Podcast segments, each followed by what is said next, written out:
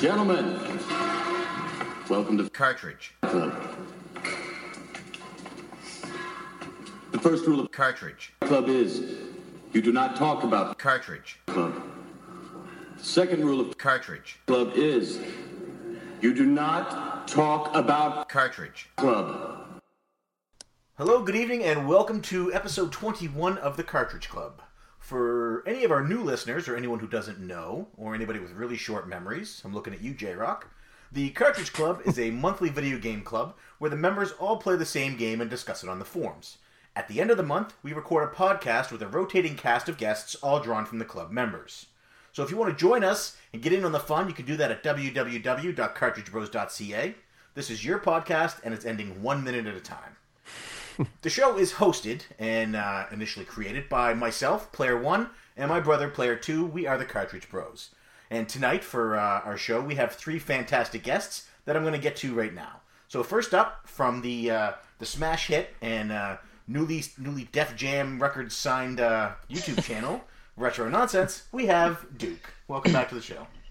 Uh, well, I'm very, very excited to be back on the Cartridge Club, which happens to be my favorite club, which ranks just above the Jelly of the Month Club, which is the club that gives back all year round, by the way. but uh, yes, I'm very, I'm super excited to be on, especially for this this game. So thanks for having me. Thank you for uh, for agreeing to come back after uh, the last time you were on. We, we really enjoyed talking to you. You're a, a heck of a guest. Um, Thank you. And you're always active in the community, so we love having you on here. Any excuse to talk to Duke is a good time. Could you tell me what is Jay Z like? Uh, never met him. no, for anybody who doesn't know, uh, Retro Nonsense's latest video is a rap video starring Duke and uh, his three kids, and it is fantastic. Um, Thank you so much. yeah, I would say it's the best, but I don't want Kanye West to interrupt me and uh, let me know that Beyonce's is better. Oh, topical.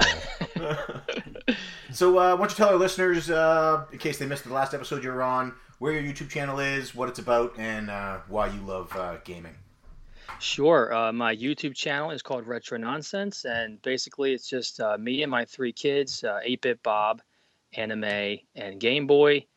And we do a variety of things. Uh, mainly, you know, we do some pickup videos, and we try to have some funny commentary in there. And occasionally we'll do a musical number or something like that. and we just try to be kind of silly and funny. And um, uh, we're big fans of 80s pop culture, uh, obviously, uh, mainly uh, video games, and um, big Nintendo fan. Grew up in the 80s as a kid. Um, and you can also follow me on Twitter at, at Duke0619, I think it is. Yeah. So um, I guess that's about it. Excellent. Thanks again, Duke, for being here for the show tonight. I'm Really looking forward to hear what your thoughts are on the game of the month. My pleasure. So next up, we have uh, another returning guest. I believe the last episode he was on was was it Star Tropics? Star Tropics. Yeah. Yeah. Um, right. So it's been a while. That was our uh, that was the the first episode of this uh, season, I believe, or the last episode of last season. I can't remember. I think it was the last. Yeah, Yeah. it was actually one of the best ones too, if I Is it? remember correctly. Thank you. because I wasn't on it. Is that why? Oh, oh, oh we're, we're the- So uh, for those of you who don't remember, just from the uh, his voice there that we just heard, we have uh, the Nintendo Doctor. Welcome, back, Doc. Glad to be here. So uh, let our listeners know uh, where they can find you, what you're about, and uh, why don't you tell us about those delicious little toys that you make? All right. Well, you can find me on YouTube, uh, backslash the Nintendo Doctor, and it kind of chronicles my journey searching for a complete NES collection. Along the way, I go to a lot of conventions, and I'm really involved in the community. So it's a lot of behind the scenes, a lot of insight into that. Uh, those toys that you just mentioned, uh, recently I got into making repros. Woo. and it, it's given new life to collecting. I really enjoy going and getting Japanese only or European only games, getting them translated over so you can play them on real hardware, and it just it's something else uh, do and play. So before the show, we were talking about it, and you said that you can make uh, all or just about all of the available games. Correct? I can make about ninety percent of the available games. That's crazy. And you uh, do you sell these? Are these open for people to buy or Yeah, trade? I usually uh, sell them locally at shows, but I've sold on Uh, forums, if anyone wants to get a hold of me, emails the Nintendo Doctor at Gmail. Um, also, I'm really happy to do trades. And one of my favorite games to make takes quite a bit of time, but doing Star Fox 2. That is a good one. I uh, I have to say, bad we ev- never got that over here. oh, was that P two? Sorry. I said it's too bad we never got that one over here. Yeah, it is. Yeah, it's a, it's a No real one got it I know. anyone an- anywhere. anywhere because of this Game. Well, now we do. Yeah. But Um, I have to say, every time I see one of your photos on Twitter, I'm super jealous because it's always like jam full of people that we know and we never have the chance to actually hang out with. Uh, I've seen uh, Stumptown Retro there in your video in your photos. Pretty sure I've seen the the Q Dog as well. oh, yeah. Um, It's just it's like you're right in the hub of where all of or where a large portion of, uh, of our, our club members and our friends are, and it's like um, I wish I could be there, but you know, other side of the country and all. I, I'm very fortunate. Uh, I Portland Retro Gaming Expo, which I'm a big part of. I'm one of the bigger vendors there. It's about five minutes from my house, and I'm lucky I get to go up to Seattle and the Vancouver Retro Gaming Expo too. And one of my favorites, I have to give a shout out to Calitz Gamers for Kids, which is a charity fundraiser for children in the Justice Advocacy Center. Well, that uh, that sells it. I'm moving to uh, the West Coast. Thanks for being here. I also cannot wait to hear your thoughts on this month's game. Um, I'm looking forward to, to finding out uh, what you thought of it. So, uh, that's two of our three guests. Uh, we have three guests every month. And uh, this month, uh, our third guest is a returning guest. You may remember him from two episodes ago. And uh, prior to that, he was on. I can't remember, but he's been on a couple of times. Uh, we're billing him as the new Buried on Mars for, uh, for for a number of times he appears on the show. I think you're still somewhere in the range of 15 behind Kevin. But uh, I want to welcome back Super Robot Power Hour. Uh, Matt, thanks for coming back. Oh, thanks for having me. I, I think I can I can catch up to Kevin. You better buy a GameCube because it's like all we play now. Oh, so uh, tell our listeners uh, where they can find you. Uh, you did promise that there would be a video on your channel, and there was. which is really surprising. Uh, but yeah, it's uh, YouTube Super Robot Power, or one hour of Super Robot Power. Uh, 60 whole minutes. absolutely. Uh, that's not a whole lot yet. Um, started a series. I'm trying to uh, working on learning to make video games. So starting a series, kind of chronicling that, and uh, do uh, I do welcome community input. I have had two wonderful suggestions from the enigmatic Raiho Magnifico and uh, the Cartridge Canuck. I do need to put up a reply video for them, but yeah, it's pretty exciting. It's fun stuff, but a, a lot to uh, take in as I've been brushing up on like music theory this weekend and yeah, a lot of things. it's pretty interesting. So, so when you say video game creating, do you mean like actually making your own game? Yes, Oh, wow. Can I be in it? you can. Yes. Can I be a villain? it, would it be any other way? this is perfect.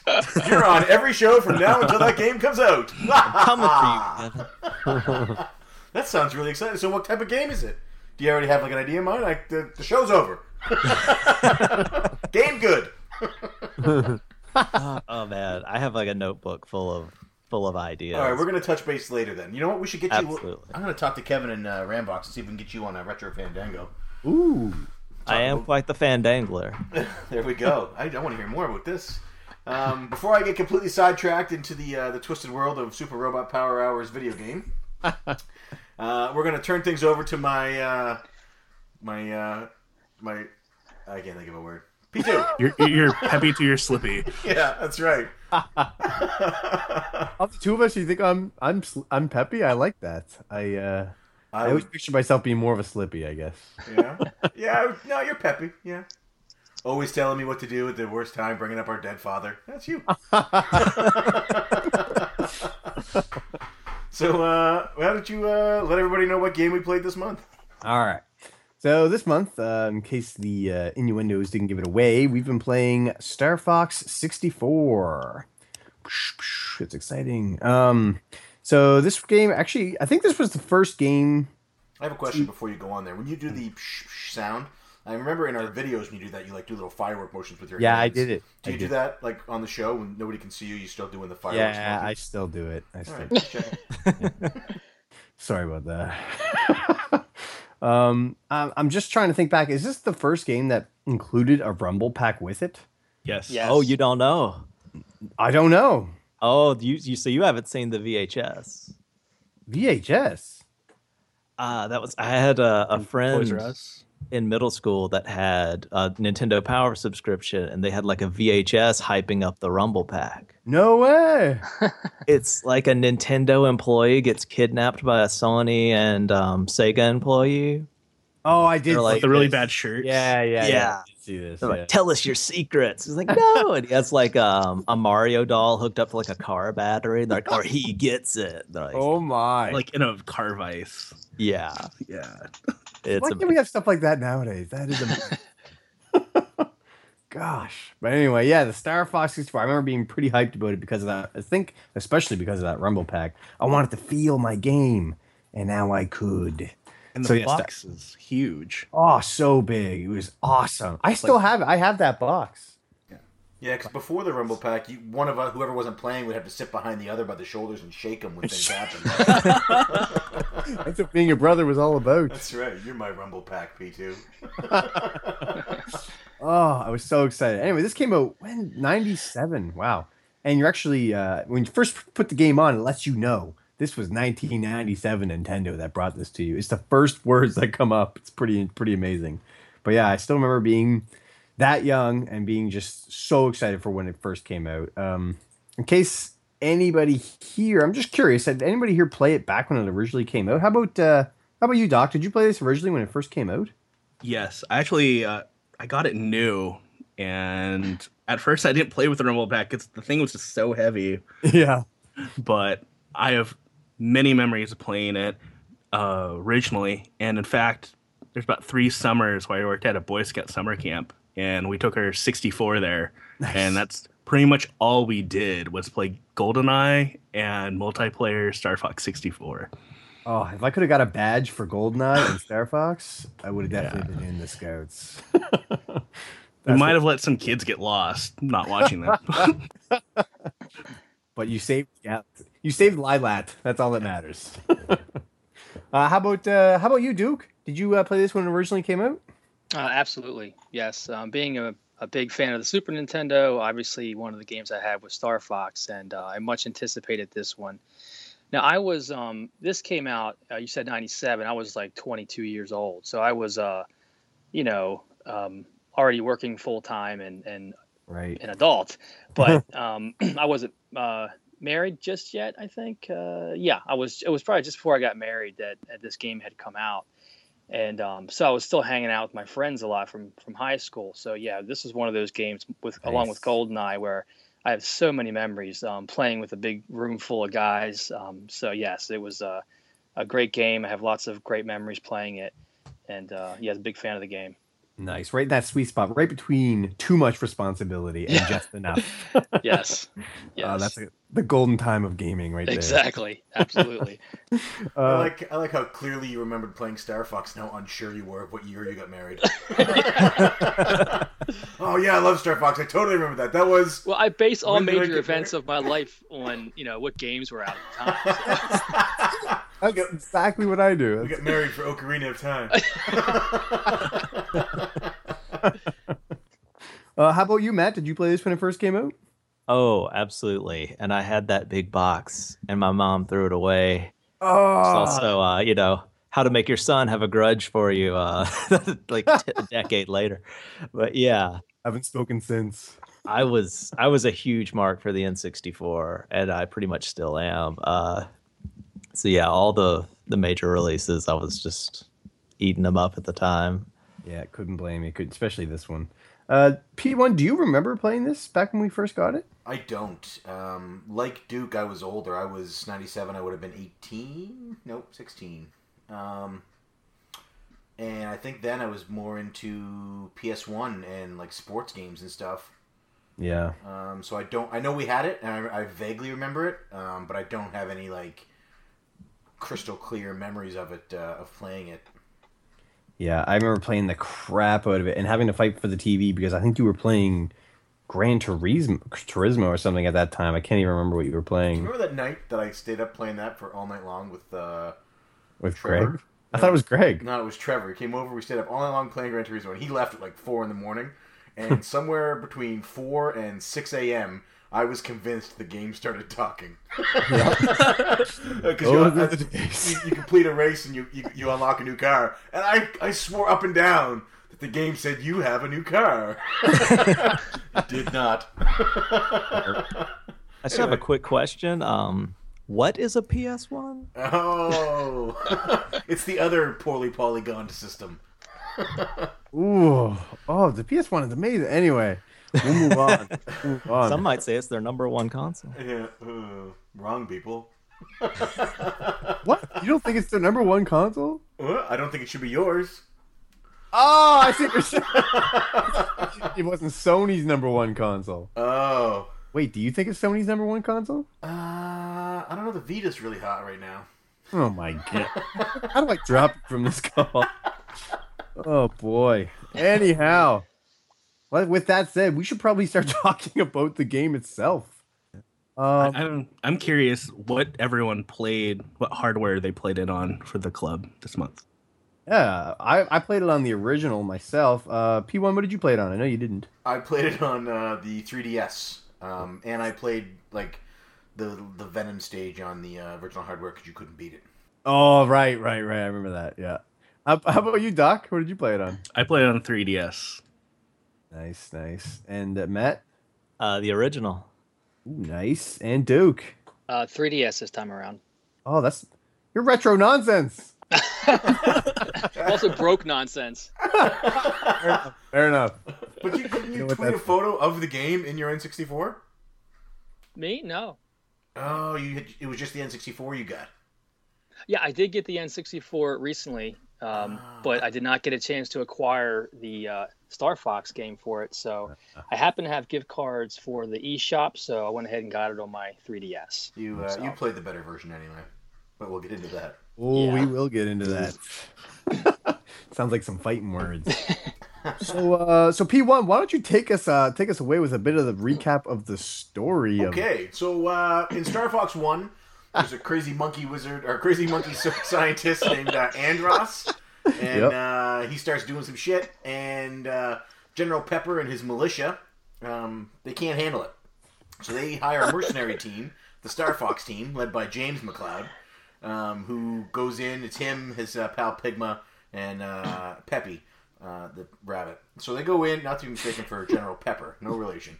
Um, they go in to look into it. Turns out Pigma uh, betrays them, and shit happens to James. Peppy gets out, tells his son, uh, who na- he named him Fox, which is kind of a dick move, I think, as a parent. Um, like, so we're foxes. So what are we gonna name him? Let's name him Fox. uh, James, I don't think that's a good idea. No, we're naming him Fox. James. Why don't we name him after your father? His name is Fox. Um, so they go get him. He goes. He fights Andross. Saves the day. Uh, flash forward. I don't know how many years, and some weird stuff is happening in the, in the Lylat system again. So uh, General Pepper suspects that it's Andross, and uh, with his his like vastly underfunded militia, is again unable to handle this.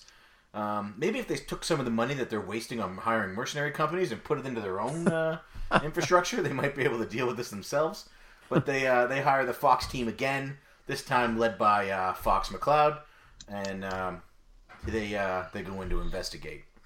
Right. And at the end, uh, James McCloud and and and Peppy get kidnapped or or betrayed by Pigma, and then Peppy gets out, but his father is still left there on Venom, and that's the last they hear from from him. Oh, that's the first one, right? Did I Yeah. say that? Yeah, no, but that's okay because uh, really all that matters is that his father is missing somewhere, and uh, and yeah, and that's really the only background story that's kind of interesting. But yeah, that's you just summed up the entire first game pretty well. It's, it's pretty good. So, uh, yeah, Star Fox 64 is uh, the evil monkey is back doing evil things, and Fox has to find out what's going on. Yeah, yeah. So I guess we should take a minute to talk about the characters because they all they all kind of have their own personalities and, and and they're all kind of interesting in their own way. Um, let's uh, you know what? Instead of just going through like a list of the characters, let's just let somebody pick one that they want to talk about. How about you, Matt? Pick pick pick any character you want, maybe your favorite, and let's talk about it. Uh, well, I don't know if he's my favorite, but Pigma Yeah. is the worst. Like things, I, I can't see Nintendo t- in 2015 having a guy make pot shots that he killed your father. It's true. Like, like you're Too just like you're on the uh that big rectangle full of Christmas lights, shooting the ships, whatever stage that is. Yeah. like the second to last of the easy track. He's like, "Your father screamed real good." I'm just like, what? Jerk. it's so not- dark. Right there. Nintendo. I like yeah, that though. was a jerk. You like that about that DGB one? Uh, well, they that's you know, that's like edgy Nintendo. That's Mm, pushing the bar there. That's Yeah. Old right. Testament Nintendo. yeah, that's uh, that's good stuff. Yeah. Pig P1, and the give us another. Yeah. Give us another character, P1. Uh, I well, there's one I really want to talk about, but I'm gonna I'm gonna save him because he's probably gonna be the last one, um, because he is the best. oh, But uh, I mean, let's talk about uh, I don't know. Let's talk about General Pepper. You know, General Pepper. like Everybody loves General Pepper, man. he's uh, I like his uh, he got I mean he got promoted from sergeant and uh, now he's in charge of the Melissa. Sergeant. the Lonely Hearts Club Band. They're That's not right. good pilots. Oh, boy. Oh. And uh, seriously, why why is this guy like every time something goes wrong, he just he calls in the the mercenary teams like, and he always hires Fox's team. Like, you know what? Maybe hire Star Wolf's team next time because you know that Andross is going to hire them. Yeah, that's true. Get ahead of them. You know? That's not a bad point. Higher than both. I mean, you're obviously got you're rolling in cash somewhere, so Yep. Yep. General Pepper's a pretty cool guy. yeah. Yeah. Yeah. Uh, and Duke, any thoughts on General Pepper? Nah. I mean, here's, here's, just I'm gonna use this up. opportunity to talk about the characters a little bit as a whole. Okay. Um, now, did anybody else have this hang up as a kid? Because I now I wasn't a kid as I mentioned when this game came out, but I was a teenager when the first one came out. But I think I would have had the same problem even if I was ten. What? Who made the decision to make the characters, you know, animals? I, I don't understand that. Um, I understand the the concept of a mascot kind of thing, but when you make a game that's geared towards, I guess, ten plus, would you say? Right? I mean, this game is not for five year olds No. no. and but the but the characters are. I mean, these are like Oh. Muppets, and I'm like, wouldn't you relate as a child or a young boy to, um, you know, a human type character, even an alien that's human esque? But yeah. I, as a kid, I, I didn't want to pretend I was a, a space rabbit, you know, or a intergalactic star fox. I'm, I, I just couldn't relate to the animal characters, and uh, I also also wondered why are they Earth animals in space? Why can they talk now? Why doesn't Slippy need to be in water? He's going to shrivel up. You know, these are the things that I'm that I'm tormented with in my in my crazy head, but. It's always been a hang up for me having like, why are the animals? You know, give me a, a cool looking like Han Solo kind of character that I can relate to, Yeah. or Simon Belmont or whatever. But a fox. Now I dealt with the game because it was so good to me, and the, the play controls were so great, and it's such a fun game. But it might have been one of those games I passed up because you know they were animals. Anybody else have that kind of a, a problem? was, or is it uh, just me? Oh, Miyamoto decision. oh. Yeah. And there, there was a big push though around the time that Star Fox came out for anthropomorphic characters. Like Sparkster would have been out then. Um, Guess. Sonic was a hedgehog. like they were all So- roughly around the same time, right? So maybe it was just sort of a, you know, like just how all games now they've uh, removed the color palette. Maybe back then it was just animals. Yeah, so I the- guess. I mean, The, the the idea with them is they're supposed to look like uh, the old style puppetry from Japan. Oh, okay. Like, Yeah, uh, like- Team America Oh. World Police. Almost, yeah, yeah, yeah, like that. Plus, you know, Oh. if you're shooting and killing other things, it might be easier if it's animals on animals versus you're shooting people. Fair Oh enough. yeah, that's, I That's a big Nintendo It is thing. easier to kill a frog than it is to kill. That At least very yourself. But, but yeah, uh, when the interview from Miyamoto, they were looking for that like Japanese theater style, and that's why the heads move the way that they do. And Ah, Uh, interesting. like the original promo for the Super Nintendo, where they're all puppets. Yeah. That poster. Yes, that's- yes. I, I uh, think what I like with the characters as a whole is uh it seems to be Americans, specifically Southeastern Americans versus Northeastern Americans. have you noticed that? Oh, all the No. villains all have the Oh. various major American, like Northeastern American city uh, accents. Yeah, that's a good point. It's true. Falco. Yeah. Yeah, it's, And then File scream like that. yeah, the scout team is yeah, that's I exactly. never never noticed that. That's funny. I want to cut to a scene of uh, Duke just waking up screaming in his bed. No, slipping in the water.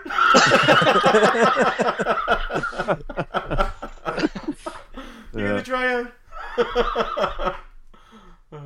Yeah, Slippy, everybody's favorite. I guess we could talk about Slippy for a minute too. Don't you hate Slippy, P two? Uh, I, I, you know what? It's one of those things. As a child, you, you- you're just he's so annoying. All he does is he whines. He's he's pretty useless. But He? Uh, he, yeah, you don't That's think it's a guy? he? No. yeah, no. Oh. you would never know it unless you knew it. It yeah, you wouldn't. Does not sound like a man at all. No, I know. If it wasn't for the ball cap, I would have. Uh, not, not that girls don't wear ball caps. Uh, uh, I had all Both as a child female had a huge fight about whether Slippy was a girl or a boy. Really? Oh yeah, I'm like, come on, man, it's a girl. Can you hear it? Wouldn't it be Slippy Toadette then instead of Slippy Toad? well, then it'd have to be pink Oh, that's right. and a bow. Yeah, it's that. The ship would have a bow on it too. The ship would be pink like cat. yeah. yeah, like just like cat, exactly. Now, did if- anyone else let Slippy die? Uh, as a child, yes. Um, I can't let any of them die now, but as a child, I did. I think let indicates that you didn't shoot him down yourself. yeah. Uh, I he I let him die. I didn't intentionally kill him, uh, and it was accidental because I wanted to save him. But I was uh, happily cruising along the blue path, so Now, um, if if I'm not mistaken, keeping Slippy alive allows you to see the boss's life bar at the end of the level. I believe. Yes. yeah. So, as a child, I didn't. I of course didn't realize any of this was happening. I was just playing the game. But is there something uh, specific for all three of them that you Yes. yeah. get? Um, so you can meet a certain requirement to get medals. So if it's uh, destroy so many bosses, or excuse me, destroy so many enemies, mhm. but you have to have all three of them survive right. to get the medal. So there's Okay. mission accomplished and mission completed. And if you get the medal on the last level, it unlocks the multiplayer feature for uh, the tank, I think. And being on foot if you're on expert. Yeah, you, Ah. And I believe, uh, if I'm not mistaken, if you keep, I think it's Falco alive, he will pin, uh, point out the weaknesses of the enemies. main bosses. Ah, cool, cool. So yeah, they each have their their kind of benefit to keeping them alive. Mhm. I don't know what the uh, the other ones are, but yeah. Happy, no. yeah. If I don't you were know. to- Yes. oh, let's say if you were to medal on all of them, it unlocks an expert mode also. Right. So it makes I, the uh, harder. I put in my old star like the original cart that I have, and I have expert mode unlocked. And it's been Mm-hmm. so long, I didn't even remember what expert mode was. So I don't know how I did it as a child. But I can't wait to. it was probably me. Yeah, yeah. Four o'clock. Uh, Expert it mode was is Gran hard. Turismo talking to you. It was Slippy. That's right. I do remember when I played with my high school buddies, as I mentioned, that we did have the tank and we were we were able to be on foot with the bazooka. So I must Oh, have yes. gotten that as well. cool. And then you get uh, shades for Fox when you do the levels. Like his dad. Ah. Yeah, like his dad. And you also, if you medal everything, everything, I believe you change the start screen. Oh. Wow. That's pretty cool. I love how Nintendo always has so many unlockables. We uh, we did ask on Facebook as well who favorite character. Sorry, I just want to make sure I mention this because it was uh, a great comment on the uh, Cartridge Bros Facebook page, which you can find on Facebook by typing in Cartridge Bros in the search. Wow. And it was. so we asked. Uh, I'm plugging it. I don't care. we Go asked ahead. who was your favorite member of the mercenary squad, and uh, we had a response, a couple responses, but the one I wanted to read, as soon as I could find it here, so I'm stalling for time, was by uh, J Rock. So Uh, J Rock, who's uh, a club member, everybody knows him. J Rock, the Game Rocker. He does uh, exceptionally long vlog videos every Monday, and uh, so we we asked what his favorite was, and um, he actually had two comments. So I'm going to read the first one, and then we could talk about that character. So he said, uh, "I believe Peppy and Fox's dad had a secret love affair." So uh, I mean, it's possible that Nintendo was being even edgier than we thought. You know, opening up to uh, to same sex marriage with Star Fox 64 becau- because, uh, and I quote, Peppy states uh, many times throughout the game, "Your father helped me like that too." so uh, what do you think? Uh, possibility that Peppy and Fox and James McCloud were uh, had a thing on the side. Oh my god! I'll say possible love triangle, and that's why Pigma betrayed them. Uh-huh. Oh, Oh, that's getting deep. No, and uh, so then uh, J Rock's actual comment for his favorite, he said uh, Falco is his favorite because he's a total asshole and doesn't care what people think. Um, and that is true. Falco is also my favorite. He uh, he doesn't. He's the coolest. He's he doesn't care. He he he's on the team. He's he's Fox's like number one wingman. He's the go-to guy. He lasts the longest. He is the least likely to get shot down. He's the most effective. He's ultimately the best member of the team. It should be called Star Pheasant. whoa, whoa. Fez, what do you mean? Yeah, well, he because his coloring, his coloration is uh, that of a pheasant, his blue and red uh, feathers. But his beak, his beak is clearly that of a falcon. So, uh, it's more of a caracara, but uh, uh, I would. But uh, why doesn't he? Why doesn't he have wings and fly around? These are the things that bother me. his hands are wings? His hands are the wings, then he couldn't I fire a guess. gun. and he does fly around. He he flies the whole game. Dude. why? Uh, why is his last name Lombardi instead of a type of animal like the rest of I know. Well, I- I he used to be a gangster, so uh, That's Oh, he's, he's hard. Yeah, that's right. that's street cred name there. Is that your phone, P two? Nope. That was me. Sorry. That's okay. I uh, I was gonna give him shit. I'm not gonna. I give him noticed. shit. Diva Duke can do what he wants. Um, yeah, so Falco, he's my favorite character. He's uh, he's cool in Smash Bros. He's cool in this game.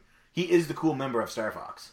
He's kind of Man, a I jerk. don't like Falco. Yeah, Ah, kind of. A, What? he says a lot of mean things. Well, it's because you got to get your shit together, man. Uh, No, he says know? even if you do well. Get it together, Fox. Well, because you could have done better. No, I don't think. You're never gonna unlock expert mode with that attitude. I did. Why don't you like? Uh, why don't you like Falco, Matt? I think he's like Raphael from Ninja Turtles, except for all the good things. Yeah. It's like like Raphael, he can be a jerk because he's better than Leonardo. He's just not a leader. Whereas Falco is not better than me when I'm playing. So like he's just some jerk. And then um I think it's kind of funny, something I never really noticed as a kid. Like the hard path happens specifically because he's super insecure. Like Please explain. well, the way you unlock the hard path, like on Corneria, you go through the little arches, and then he's like, "Fancy flying, Fox!" eh." Right. Yeah. And then you save him. So then he's like, "Oh no, I got to get it together." And then he's like, "Hey, guess what? There's a secret boss over here." Like, yeah. Yeah. I don't know. Yeah. Yeah, I don't know. I've always had a love hate relationship with Falco. I uh, I spent most because I don't remember the game from when it originally came out, so I spent most of this game expecting him to flip on me at somewhere at some point. You know what I mean? It was the uh, To be a traitor, to be a pigma. to be a pigma, yeah. But he never did because you know why? Because Falco's loyal. Yeah, yeah. He kind That's of. why he doesn't show up in the next game. Oh. oh. Maybe he's busy taking care of his own demons from his past. Yeah. Falco does have a lot of spin-offs though. Somebody told me. I don't know if this is true Does or he? not. Really? Yeah, like uh, he has his own mangas and stuff like that. Like, he's- yeah, he's he's off doing his own thing. He's in Rogue Squadron, isn't he? He uh, he's Red Red Seven. Yeah, that's right. That's right. Get it together, Luke. The Einstein, use the force. Uh, well, Funny you should bring that up. Did anyone else feel that like Star Fox kind of ripped off Star Wars, especially in like the opening? Yeah, it, uh, Like scrolling very, text. Very similar. yeah, huh. Yeah. Yeah, I would, similar. I would, I would see that. I suppose sure. it's. But how do you make a game based on space dogfighting without ripping off Star Wars? yeah, Sure. yeah. Um, yeah. What about uh, you, Doc? Is there any which one of the characters or any of the characters you want to talk about or you want to focus on? Oh, my choice was uh, Slippy because I always let him die. but He had it coming. but what about Rob sixty four? Oh yeah. Yeah. Oh, Rob showing up. I wish they had released a Rob 64. Me too. That would have been cool. Yeah. You think they'll ever do that again for maybe with their next console? No. No. don't we think? Are, I think Nintendo, uh, they're not really into gimmicks. Did you hear that's how they're doing the Nintendo World Championship 2015? I did Stack that. up. No, they're doing stack up and uh, no, really? I'm totally kidding. Yeah. Gyromite. Stack up. Oh lord. You're the one person in the world to get all those games to work, you just win. You just win.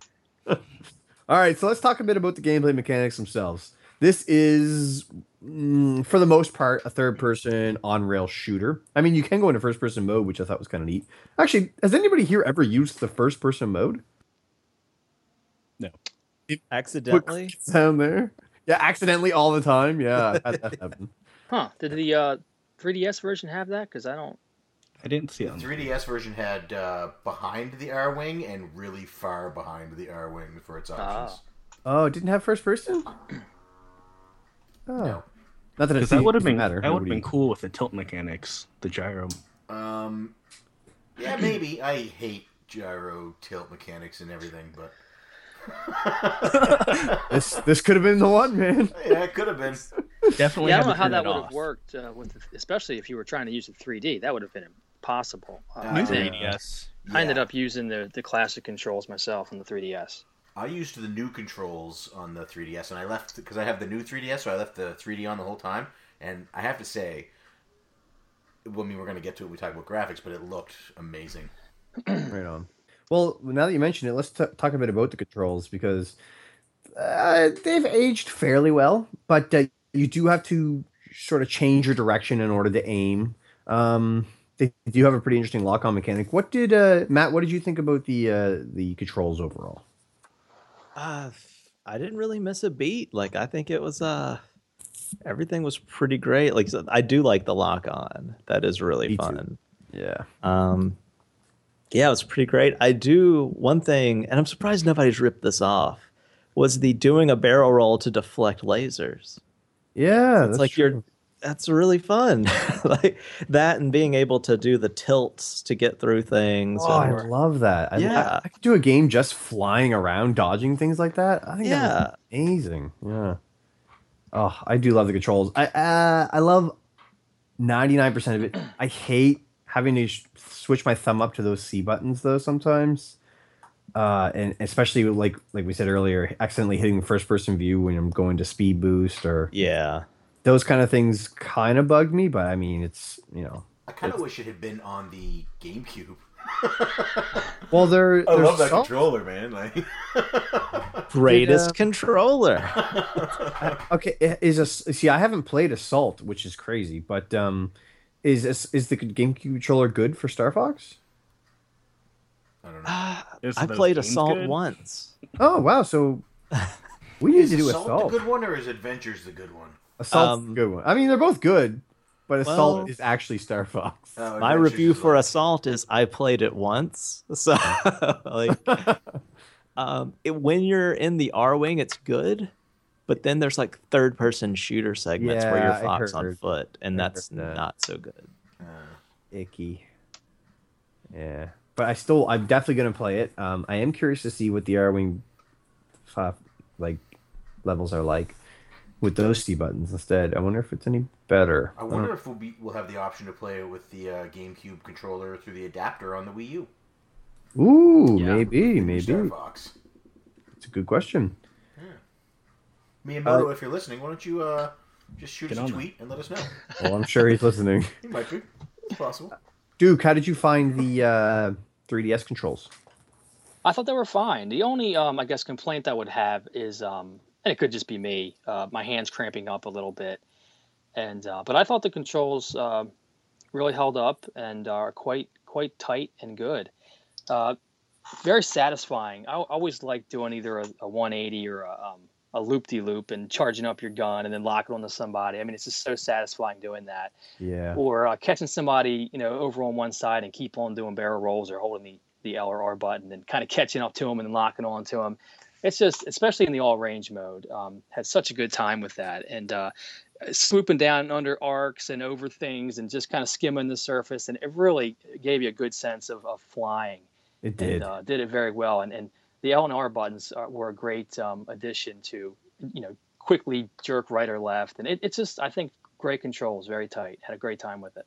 I agree completely, especially the being able to tilt to one side or the other. Oh, I Yeah. love it. Love it. How about you, Doc? Uh, any uh, thoughts on the controls? Well, the first thing I did was turn off the gyro controls. Oh, but yeah. uh, I really wish you could program or have different presets. Like there's only the 2 hmm um, so that that's kind of limiting. Also, using the bumpers or having another control for the targeting, because I felt like I wasn't quite getting the best feel for shooting and trying to target, or it wouldn't, I guess, Yeah. uh, lock onto what I wanted it to tar- lock onto. Oh yeah, that's true. I, I had a lot of times where my my lock on went to the wrong, especially when um, the first level of Falco gets chased. Um, I mean, I always get them, but it always targets the ones to the right first, which isn't the right ones. Oh, Yeah. drives me. I think that's me. why it says you got to use the boost. You got to catch up to them a little bit first. before you Yeah, do that, definitely, yeah. definitely. I, I definitely like the add of the D-pad because that way you can easily do the barrel roll or not barrel roll, uh, somersault. Right, right. Really? Yeah, you, you Oh, can use up or down on the Oh, D-pad. wow. Well, that's much better. That is amazing. Yeah. Yeah, because a lot of times I would accidentally do a loop de loop when I want to do a 180, and that's very frustrating, especially in the dog fights when somebody's behind you and you want to do a loop de loop, and then you end up, you know, turning around and going past them. Then you got to catch up to them again. So yeah, that Right. kind of always got those two buttons confused. I um I forgot that you could do the loop loop when I was at P1's house, and uh, I got destroyed on the hard version of Venom. yeah, You lost uh, 13 men, didn't you? thirteen Arwings. Yeah, I hadn't lost a, a man until I got there, and then I I couldn't beat it because I forgot about loop de loop. it was a sad moment. What can you do? Yeah. But anywho, let's talk about the uh, the upgrades you find throughout the levels. Now, there's the laser upgrades, the bombs, um, the silver and gold rings, and I'm sure some other things. Actually, let's talk a bit about the silver rings. D- Um, what do the silver rings do exactly? Is it just refill your shields? Yeah. Yeah, as far as I know. Yeah. And then the gold rings, you get three, You and get an Arwing. oh, I think it increases your health bar, doesn't it? No, three of them is an extra man. I think they may have changed that in the 3DS. oh, one then. that's good to Oh. yeah. It's like a heart container. Yeah, yeah, yeah, yeah. Oh yeah, well the 3DS one it was every three gold rings was an extra Arwing. Oh, interesting. I did not know this. Unless I'm wrong, um, I'm pretty sure that's what it said though, in the tutorial portion. Uh, Duke, uh, Doc, do you guys uh, remember? Uh, I, I don't know. I, I do know that when you got your third gold ring, it made a special little jingle, so something was happening. Uh, I don't. I didn't pay attention to what exactly that was. no, I'm curious. I'm pretty sure they said it was an extra R wing. Maybe it's both. Maybe. I'm so curious, but I must move on. And then they had those star, the star shaped ones too, as well. oh yeah, once in a that's right. Yeah, what I think those uh. I think those were more like like your. I think your health bar went up even more. I believe when you got one of those. Yeah, that was for when the lava level when you're just like losing it constantly. I forgot all about those things. I thought it was just like invincibility or something temporarily, but it's been so long since I've I've gotten one of those. Uh, and then Rob would show up every now and then, give you a box, which is pretty cool. yeah. And inside it'd be a bomb or or Yeah. something else. Uh, what did you guys think about the bombs? I um, they, they were okay. I like that you launched them and then you had to also detonate them, but I found that my like I would often detonate them too soon or too uh, too late. I very rarely detonated them right when I wanted to. Yeah, I had the same experience. I, I did. They were pretty powerful, but um, I didn't end up using them all that often because I found, especially if you had the upgraded lasers, um, Oh, that yeah. that worked so well that you didn't really need the bombs too too often. Yeah, and I, I really, really enjoyed the the charge up the laser lock on mechanic because Oh yeah, it was just that was uh, the bee's knees, Yes. It was the beast You're right. Yes. Yeah, which is another mercenary group. Are they actual bees? Is that what you yeah, no, it's wasps. Oh, okay. Gross Josh. oh my god. All right, so I remember the first time uh, you I discovered you can lock on and shoot a bomb. Yeah. Oh yeah. Whoa, hold on, you can lock on and shoot a bomb. Oh yeah. Yeah. Mind blown. Yeah, mine too. Um, do you like? Did the bombs just like were they super impressive to you guys in 1997? I don't remember them being that impressive. Oh man, see that I was remember back then they were. Although I remember the more rumble being pretty impressive. Because once those bombs go off, your your controller just went nuts. yeah that motor was way power more powerful than the ones they have like built into controllers now. Yeah. it's just like that. just like. oh, it was nuts. But yeah, I remember just at the time, like the future is now. Like this is crazy. Yeah, no, I didn't think there were. I, I mean, I do remember the rumble, though, so I guess yeah, it's different impact, but uh, same situation, I guess. I almost never used them, Same. but every time I saw one, I'm like a bomb. Like you got to get it. Got same way. I never used them because I was like, oh, I gotta save these, but You're gonna need them at some point, right? Like- Oh man. Okay, so I want to talk about another thing that throughout the game.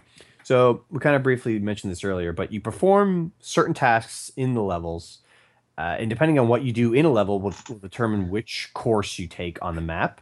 So I want to take a, a second to talk about maybe some of the more memorable ones or some of the harder ones um, that you guys are dealt with. I remember one of the really hard ones for me was uh, was it the spotlight one? hmm oh, Oh, spotlights. Oh, I hated the spotlight. But uh but yeah, that, that was me. How about uh how about you, Duke? Was there any uh tasks that you performed that you remember doing, like maybe hitting the uh, the railway ones or any that Yeah, stood out? The spotlight one. Um, I think the second time around, I was able to get them all, and I, I realized that that was what I needed to do to progress through the red, the red path. Yeah. And I do remember the first one, uh, like I think Matt mentioned, you had to get through those uh, arcs to get uh, the special through the waterfall That's right. kind of thing. And I'm trying to remember uh, some other ones uh, that kept you on that red path because I did I did complete the game on the red path, um, and I think I know some of the levels I don't know how. I just know that um, I did a really you know I just tried to do the best I could, and I guess if there were obvious things you could see that you needed to shoot or things to, to go through, uh, then I just would try to do that. Um, and I think I- um, I- I can't I can't. rec- What about the one level where the the you're in space and all the, the big spaceships and junk were kind of floating around? I, I don't remember what you had to do on that one. the Is one Yeah. with the uh, I was gonna say the same thing. Yeah, what do you have to do in that one? I've I've always Kill- done it. Kill a lot of people. That's all it is. Okay, okay. yeah, I've always completed it, but I I never knew what I was doing. And that was one of the few that just kind of like, what did I do? Uh, the warps are really hard, like the uh, meteor uh, warp. Yeah, I hate that one. I, I think I remember looking that one up when I was when I was younger. Um, but tell us about that one, Matt. Uh, yeah, it's just there's like little blue circly gates, and af- every time you hit one, you get faster. So you ha- and then you you know progressively get faster getting through all of them. It's just very tricky to hit all of them, and of course they put a, like a gold ring or something attractive like amidst them to try to lure Throw you you away off. from them. Yeah, But then you go into like sort of a crazy, you know, trippy like psychedelic yeah, space world. hyperdimension. Yeah, Yeah. yeah. Um, I actually looked one. I I looked up just to see if there was anything I didn't, you know, ever discover as a child because I played the game over and over. Yeah. And I did find there was one warp I had no idea existed that takes you from um, X to Z. Oh no way. It's like they're shooting some gates. I still haven't done it yet, but I want to. I want to check that out. That's pretty crazy. That's a big jump. That's a big jump. Yeah, that's huge. Yeah. Cool. What about the tank? Does anybody remember what you had to do on the, the tank level with the oh, train? Oh yeah, Shoot the You have to keys. shoot the yeah. Oh, that's right. Yeah, yeah. There's little Yeah, key the things. That's right. There's eight of them, I think. Yeah. How about you, Doc? Any that stood out to you? I was gonna say using the landmaster, having to switch the tracks. That Yeah. always seemed really hard because it controls like crap. Yeah, it does. I remember being blown away when you don't have to kill the boss. It just it smashes. Yeah, yeah. I loved that moment, especially when you're a kid and you're like, I've been fighting this thing, Yeah. and you finally discover that. Oh, that's good. How about you, P1? Any that stood out to you? I uh, happily went along the blue track Yeah. um, and did nothing extra. I uh, I I want to say I just want to say this because it's it's so apparent in this game, but it, it exists in in so many Nintendo games. There's no difficulty setting. There's no normal, medium, hard. Like there's no setting. The game is as easy or as difficult as you want it to be for yourself. So in Star Fox, for example, you can go through and follow the story and just go through the main way that they tell you to go and get to the end and beat the game and get an ending. And if you have fun doing it, that's great. And you never have to worry about going and checking these other paths. There are other routes. So if you want to try and figure out how to get to them, you can add the difficulty to yourself by trying to figure out these other ways, these other routes. And uh, they're varying degrees of, of hardness. But it doesn't say, like, in a modern game now, it would be easy, normal, and hard, and the would they would just decrease the damage your lasers do and increase the health of the enemies. But Nintendo doesn't do that. They just they give you these alternate paths, and it, it's something they still do now. Like if you look at Super Mario uh, 3D World, you can go through and beat that game World One to World Eight and happily get to the end of it.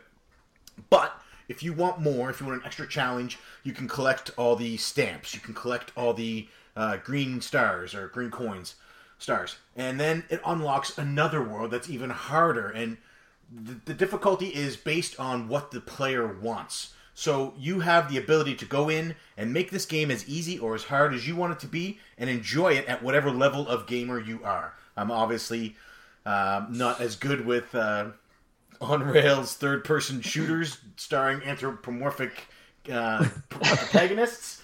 So I went through and I happily did my blue trail and went point to point to point and, and beat the game in I don't know an, an hour, maybe an hour and a half. And I enjoyed every minute of it. I loved it. I, the controls were good. The story was good. I liked the graphics. I, I fully enjoyed it. And at no point did I think to myself, I need to go back and do more. But someone like J Rock or like Duke or yourself, um, you, you guys wanted more. You wanted to. I, you needed to know what was on that corner, was around that corner. You know what's what's on that branching path. So you had the option to go and do that and push yourself a little harder to get those extra things. And that's just something amazing that Nintendo did then and is still doing now. And it's like they get no credit for that. I have to agree 100%. I, I, I it totally hit me playing this game because I did the first time I played through. I did the blue path as well, and I even tweeted or somewhere, maybe on the forums, I mentioned, um, "Wow, I don't remember this game being that short." And I kind of put it down, but I found myself I, I wanted to play it again. Um, so that it, it was so fun playing through in that kind of easy, sloppy manner that you want it more. And the second time I played through, I think I kind of went the middle path and maybe jutted around a little bit. But by the third or fourth time I played it, I was able to figure out some of the routes and um, some of the things you had to do to take the harder path, and was able to beat it that way. So I agree 100%. It, it's a it's an art form to to create a game like that, um, and it takes a lot more time to to create a game like that.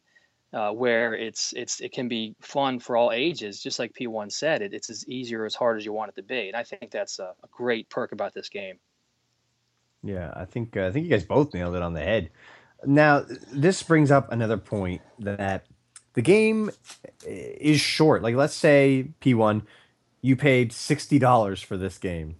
Oh, I'm the wrong person to ask because I am 100% for the fact that if the game is good and tight, it doesn't need to be 80 hours. Mm, great point. How about uh, how about you, Duke? Just just for the, the sheer length of the game, do you think it's long enough for a sixty dollar tag? Back in ninety seven. I, I do, I do, because again, uh, the replayability factor is so high, and it's the type of game where you can sit down and just kill some time with it, um, and not have to, you know, get all wrapped up in trying to beat it if you don't want. So I, I think it's, uh, yeah, I think it's definitely uh, get sixty dollars worth of value easily out of it. I agree Um, completely. Yeah, hundred percent. I, I um again I did beat it very quickly, um, but I wanted to keep going back for more, and I've been playing it the entire month, and I'm still having still having fun. I was playing it last night, so Jeez, you I know, think it that speaks tells you right itself. there. Yep. How about how about you, Doc? You think it uh, it, it holds its value at sixty dollars for back in the day? Back in the day, definitely. Uh, I got hundreds of hours of the multiplayer. Um, actually, for the single player campaign, I didn't realize going left was the harder of the routes. Oh, that's And, uh, interesting. Yeah, I, for me, I always thought it was faster, so I'd always stay left, and I I didn't do the middle route until much later on. yeah. But there's a lot of replayability, trying to get the medals, and yeah, I just had so much fun with it. I agree. How about you, Matt? Uh, it's an interesting question because there's a lot of people kind of change. I think a lot of people around our age, you know, when we are younger and the the money was uh, not coming, as you know, you're not old enough to have a job, Right. and you know, you're like, bring on the the 80 hour RPGs, and you know, and now it's like, you know, as a working adult, that's I have a few on my shelf, and I'm like, I just I just don't, I just can't right now, and uh, it's Yeah. games like this you know, you can just pop it in whenever, even on like a busy day, like right before bed, you can knock out around a round of Star Fox, you know. But that being said, in 1997, I played this and played it and played it. It's pretty much kind of like P1 was saying. You know, Yeah. just going into the yellow paths, eventually doing the red paths, and then eventually, once I found out you can do medals, getting all the medals, then expert unlocks. And you know, it's not you don't get a whole lot per sitting, but there's so much game and there's so much to notice. It's like a good movie where if you look in the background after you watch it a billion times and you know the mm-hmm. lines, you still see more. And yeah, it's it's an incredible value and it's it's totally worth it at, at a brand new price. I I completely agree. I think it's it's one of those games, like you guys said, it's it has hidden value. It's it's it's what you want it to be, and uh, and if you wanted to get your money's worth, you you definitely could with this game. Um, and yeah, I definitely think it held it, held its value for sure. Plus, don't forget at sixty dollars, it came with a free Rumble pack. That's right. That's right. That's a value right there. Oh, what a great game! I love Nintendo. If you're listening, to Miyamoto, I'm pretty sure if you just say Nintendo, he can hear you, right? that's right. This, yeah, this You whole to say his Skype name call is three being times. flagged for copyright. yeah, that's right. Okay, so now that we know how to get from level to level, let's talk a bit about the levels and maybe some of the bosses in those levels as well. Some of the more memorable ones, perhaps. Um, you guys mentioned the uh, the lava one earlier. That one I find really memorable, um, just because you're constantly fighting uh, against the loss of health and, and, and getting smacked around. Um, but there, there's a lot of memorable ones. How about you, P1? What was your maybe your favorite level? Um, I really liked uh, the Venom stage, the flying around trying to take down the Star Wolf team, like that open world, like the arena fighting, the dog fight. That was that was my favorite. I just Really? uh, the- like the on rails portion is good. I enjoy that, but that freedom of I gotta take these guys down. You know what I mean? And Yeah. if they're taking out, because you know, like if I don't get, stop them from killing Slippy first because he's useless, then the, somebody's going to be two on one. You know what I mean? And then very quickly, the odds go against you. So, can go against you so fast um, that it's like I just I got to be able to do this. I got to get this on lockdown. I got to. So it's I don't know. I, it's kind of like my own little battle at the Death Star on that one. Uh, I really enjoyed it. That's my favorite level. It's a good one. Um, it's uh, I'm, I, I know I'm always on the minority with this, but I always found those my least favorite levels, and I don't know why. Everybody loves them. Um, I am the only exception. Uh, so I, I, I, I, I don't hate them, and I love the like the Independence Day one. But Just, uh, do you not like them because of the fact that you didn't get you didn't finish that one for the the Star Fox tournament? Is that why maybe it's a deep seated hate for those levels? All right, Matt, what's uh, what's your uh, what's your favorite level? Oh, favorite? Oh Yeah, goodness. or or most memorable, anything really. Uh, well, real quick, shout out to my least favorite, the submarine. Oh, Oh, the my Blue goodness. Marine. Uh, uh, okay, for well, there's there's a, a myriad of options to choose from on how to say it's really bad. But I think one of the things I played it, I'm like, nope, nope. Blue Marine did not get any better with age when I finished that one. So and the ending, Ugh. you know, the game really takes a, a huge effort to be like, I'm gonna look cool, guys. I'm gonna do this. Like, if you look when the um the Arwings are flying away or like splitting up in little cinema sections, you know, somebody's gonna do a barrel roll for no apparent reason just because it's cool. Yeah. when you finish the marine level, he just floats away Floats like off. a turd. Um, yeah. I that did love the Landmaster. I wish there were more Landmaster sections. Um, I don't know. It was just it was a really fun one to me. I like you can that he can actually you can roll with Roll, the tank. You yeah. can fly. Like I don't know. I, re- I really could just sit here and name all the other levels. It's it's a really. They're all can you tell good. that I like the game? Yeah. a little bit, I think. How about uh, how about you, Doc? What was your favorite? Uh, I really like going against Starwolf team the second time. Oh yes, yeah. Yeah, going the Venom on the left path. Um, it was a lot harder, and I liked it. And I thought it was interesting that you can skip fighting them the first time, but your second battle they'll still have upgraded. Yeah, ships, that's right. and That's right. They'll be bandaged up. So, Huh. as a kid, once I went through and tried to not fight them the first time and see if they'd have weaker ships and make the level easier for me. Yeah. It's not the case. No, I know. Sad, sadly so. That that would be awesome though. What a great addition that would have been. Hmm. How about uh, how about you, Duke? Yes, uh, I think the Venom stage, along with the one with the robots, uh, because I, I really enjoyed the the full range mode in space. Or like the oh, Gundam one. yeah, that Yeah. was cool. That was a good boss. I remember that. The dogfighting to me was the highlight. To, to, to you know be spinning around and doing loops and trying to catch up with each other. That was just you know it was it was much like playing with your friends on the multiplayer mode. So that that's just so fun to me. Yeah. Uh, I don't know why I didn't like those modes. I feel really bad. Everybody loves the dogfight modes, and I don't like them. I mean, I don't hate them. Ah, I want to love them. Do you think maybe if you had uh, done better in the uh, the prelims for the Star Fox tournament in the dogfighting, that you wouldn't hate them so much now? So we should take a minute to talk about the bosses. We sort of glazed over the bosses. There's some really memorable bosses in there. P1, what's your favorite boss? Uh, I like Andross because I can think of nothing better than a giant floating monkey head that turns out to be a robot.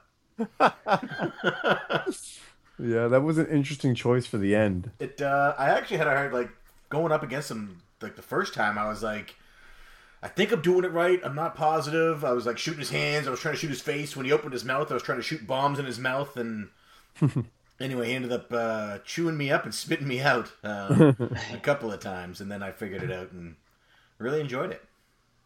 Cool. Yeah, that, Crazy that- robot monkey scientist. I think he's a Or- or is monkey he? wizard earlier. Monkey wizard. More accurate, I think, in this case, Yeah. anyway. Uh, how about you, Duke? Favorite boss? Um, well, I guess the uh, the Star Fox. I mean, not the Star Fox. Star Wolf team. I guess is that considered a boss? Yeah, sure, we can call it. I'll tell you. uh, so I guess that was again that was probably the highlight of the game for me was coming to that stage. But um, also memorable. I like the one uh, boss, the the kind of uh, circular thing that had the serpents coming out of it, yes. and you had to was shoot the arms off. That was kind of fun. I had a good Yeah. time with that. He was. Um, it had the three glowing orbs you had to shoot, and then it would try to shoot a laser at you. You have to kind of go around the screen and, and dodge Yeah. it. So that was kind of satisfying to play and beat that boss. So I guess aside from the Star Wolf team, uh, that would be my second favorite. I think. Yeah, I agree with that. He uh, he was one of the more interesting bosses I thought. Yeah. You. Um, how about you, Doc? Oh, it's definitely the Star Wolf team. Uh, being able to go all range mode against them, I have to default back to that. Uh, I have for some reason I have this stigma against the all range mode. I don't know, I don't know what it stems from, Mm. but I keep trying to. Matt, how about you? I'm- I- I'm curious if you'd like Star Fox 2, because a lot of that is the all range mode. Oh, oh. Let's just. I'll get you to go ahead and make me one of those carts. um, how about you, Matt? Ah, I like several of them. Um, first off, I do like the, the actual boss fights. I like that they took an effort to make them unique personalities, even though they don't say much. Yeah, you're right though. They're they're very much like it could have been Monkey Man One, Monkey Man Two, and then the Yeah. Grand Monkey Wizard is the boss of them. But they like, you know, they had their silly superhero costumes. Their little quips. yeah. Like um, I like the Gundam guy, and he's like, "Yucky little freaks." Cock- Like, yes. Yes. uh, yeah, the the Gorilla Gundams are really fun because you fight like the duo, and then you fight the big one. Um, the guy in the meteor shower, I love that. Like you have a full boss fight, and then he's like, "I lose," and then suddenly it's like, "Nope, I'm gonna get you." And then you know you kill him, and you know screams. That's the other thing I love. They they all are like. Ah, like scream and then the Yeah, explosion. It's like Another thing, 1997 Nintendo took a dark turn. They did. They did. Dead parents screaming monkey spacemen. Like, um, that's another one. Is the lava stage. Mm-hmm. You have this like giant lava monster. You Yep. shoot the arms off of it, and it bleeds. Even though the it bleeds balls, but yeah. but yeah, whatever's going on there. And um, when you finally shoot the head, the head launches off of the thing with like a beam of light. Yeah, yeah. Like, then it explodes. Deep. Decapitate the thing. Like, Even when you're hitting it, it's like jabbing around. yeah. yeah, it's good stuff. It is dark. There was a there was another boss. I didn't fight him, but I watched you fight him there, P two. It was that one that uh, like you would shoot its arm off, and then it would put its crane out and pick the arm back up and put it back Oh on. yeah. That was in the uh, spotlight level, right? The Yeah. water level. Yeah, Yeah. pirate. Yeah, Yeah, yeah, that's right. It was a Yeah. pirate. yeah. Yeah, he had a lot of quips. Yeah, he sure did. That was another cool one. There's a lot of cool bosses in it. It was also Uh, different because you had to use bombs only. Bombs, That yeah. Yeah. Yeah, it took me a second to figure that out again. I hate using bombs. his armor is thick. Use your bombs wisely. Yep. That actually brings up a good point because I want to talk a bit about because we're getting into the sound department now. I want to talk a bit about the sound actors.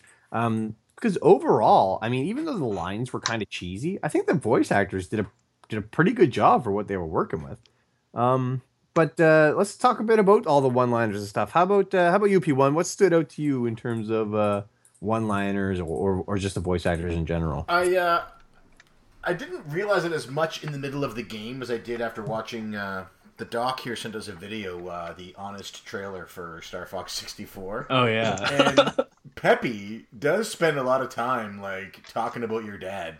Yeah. Like if I like to think like if if your dad if your father was missing and you're really worried about him, you, you wouldn't want this rabbit like you're in the battle, you're in the heat of the moment. You know what I mean? Like you got your targeted computer off, you're using the force, you're zoned in there, and Peppy's like, you know, he's like. Your father used to do it that way too, you know, or you're just like your old man. Like, what, what are you doing? Like, you know, Fox starts crying, his hair gets all matted around his eyes, he can't see what's going on, and then Slippy gets shot down. Yeah, Peppy was uh Peppy's like the Obi Wan though of, of the game. I, I always found anyway. Yeah, yeah. He's well because he's the old. He, he was from the original mercenary group, right? That's right. That's right. Um, Yeah, Yeah, flew with your father. that's right. But he uh he is the one who uh, had the iconic Do know, a barrel roll. do a barrel roll. Who's the most get through? yeah, you- yeah, I love it. I love it. Uh, how about you, Duke? Was there any uh, voice actors that stood out to you? Uh, I think it was great. I, I think that um, if I can use the term campy, I know it doesn't really fall into that category, but it was just just enough cheese, um, but not too much. I, I think it, it fit very well with what they were trying to do, yeah. and I think the uh, voice acting was good quality. It was um, interesting, and aside from Slippy, uh, was the only one that's kind of a, an annoying voice, yeah, I guess, that you kind of just want to tune out. Yeah, But uh, overall, yeah, I thought it was great. And uh, I guess the one that stands out to me that I heard a lot was uh, "My Emperor, I've failed you." That, Oh, that kinda rings in my ears a lot. I as soon forgot as I heard that, playing it this time, I remembered it as a kid. I was like, "Oh, I remember that," you know. Yeah, So it, it definitely added a lot of character to the game, and I think it was uh, uh, not too annoying, but I guess it could be seen as that because a lot of the stuff is repetitive. Uh, but overall, I think it, I thought it added a lot, added a lot of character to the game that uh, was kind of welcoming. That's exactly right. Because just think about how many other games, if you heard somebody say a line from it, you wouldn't have a clue. But for this game, everybody has such a distinct personality and, Yeah. and old characteristics that you can remember when you played it back when you were a kid. When you just hear a random line like that, that's a, that's a pretty good testament to the game itself. I think. Absolutely. I Um, wonder how much of Falco's character was like the voice actor saying, "I'm going to give him attitude," as opposed to them giving the direction of make him this way. You know Yeah, I what mean? wonder. Like, 'cause some of those lines, I'm sure, if you read them with a different uh, inflection in his voice, that maybe he could make it sound like he was being, you know, "Way to go, Fox." You know what I mean? Yeah, yeah, good yeah. job, hot shot. Like he could make that sound good, but he, you know, he definitely doesn't. If I can also add another, I think one of the coolest, um, I guess, parts where when you're at the final stage, you're you're kind of slowly going through that dark tunnel, and you hear uh, Andross kind of Yeah. hauntingly kind of talk to you. You know, I thought that was kind of a neat touch and kind of kind of built up the uh, tension for that last fight. So that was kind of cool. Oh, so good, so Although if good. Andross had just closed the door there, then he you know. Good point. It's Why- like the uh, the Death Star. That exhaust vent is Yes. vital. yeah, very similar. uh, how about you though, Matt? Uh, any voice actors that stood out to you? Oh man, I think I mean for that it's it's as close to perfect as you were going to get Yeah, because they're it's yeah, it's cheesy, but it's one of those things where it seems like the voice actors didn't know it was cheesy and like did it in earnest, which is the, you know kind of the That's makes it perfect work. Yeah, it's like Yeah. Nobody had any idea that you know it was just like how can this be? And he like walked out of that vocal booth like that's right, guys, I nailed Nailed it. Like, uh, how about you, Doc? Uh, I'm pretty much on the same page as Duke. Like, I love that style, how it is kind of campy, and just everything is so quotable. Kind of almost like Navi with the "Hey, listen, it's do Yeah. a barrel roll or uh, use the boost to get through." But also, voice acting and the sound, the soundtrack is so awesome. Like that Oh. first level, Like- I love it. I'm horrible at placing video game soundtracks to games, but that first level, like I always know. Who Yes, did the uh, soundtrack to this? Because even the the main screen music is very familiar. Like it's Koji Kondo and some other guy. I, I don't know if the some other guy was the principal guy, but yeah. Oh, I love like even the original Star Fox had a great soundtrack as well. But I, I love the soundtrack to this game, and it, it's and the sound effects themselves so crisp. Um, what did you guys think overall of the soundtrack? I know Doc, you said you liked it. How about you, Matt? Oh yeah. Like I think it, it always sets the mood perfectly. Like every like, I think uh, one of the things I always get pumped for the boss fights because like as they're building up the tensions, you have like the but it like kind of built, and then it goes to the you know, exciting boss music. But like everything, like uh, even stuff like Katt kind of has that like every time she Oh, speaks, there's like a jazz jingle and just everything. It's right. equally parts um, quality and appropriate, which is perfect video game music. Yeah, I think that sums it up for sure. Um, were there any tracks that stood out to you, P1? it's just not none that stood out, but when I start hearing them, you know what I mean. Like I just I can't shake them. Yeah. Oh. Oh. oh. Fuck. Get them off me, Fox. Oh, oh boy. Let's just skip. Let's just skip right to Duke. I'm in agreement with everyone else. I thought that it, it just perfectly set the tone and, and got you amped up. And I especially like the uh, the sound effects for your, your laser hits and the the bomb the bomb launches. I just thought it was so satisfying hearing you uh, repeatedly hit, you know, your target in a dogfight with your lasers and the locking sound. It, all all those sound effects were just perfectly done and really are so satisfying. They were, and uh, and just and what Matt mentioned earlier about that lava monster, the sound of your lasers hitting his head. Oh, Yeah. very rewarding. Oh, I love it. I love it. Yeah, and and the bombs. Oh, so good, so good. Yeah, right over there. Me? Oh. yeah, yeah. Cut up. um. All right. Well, the sound is amazing. Voice actor is amazing. Level's amazing. Gameplay is amazing. How do the graphics stand up?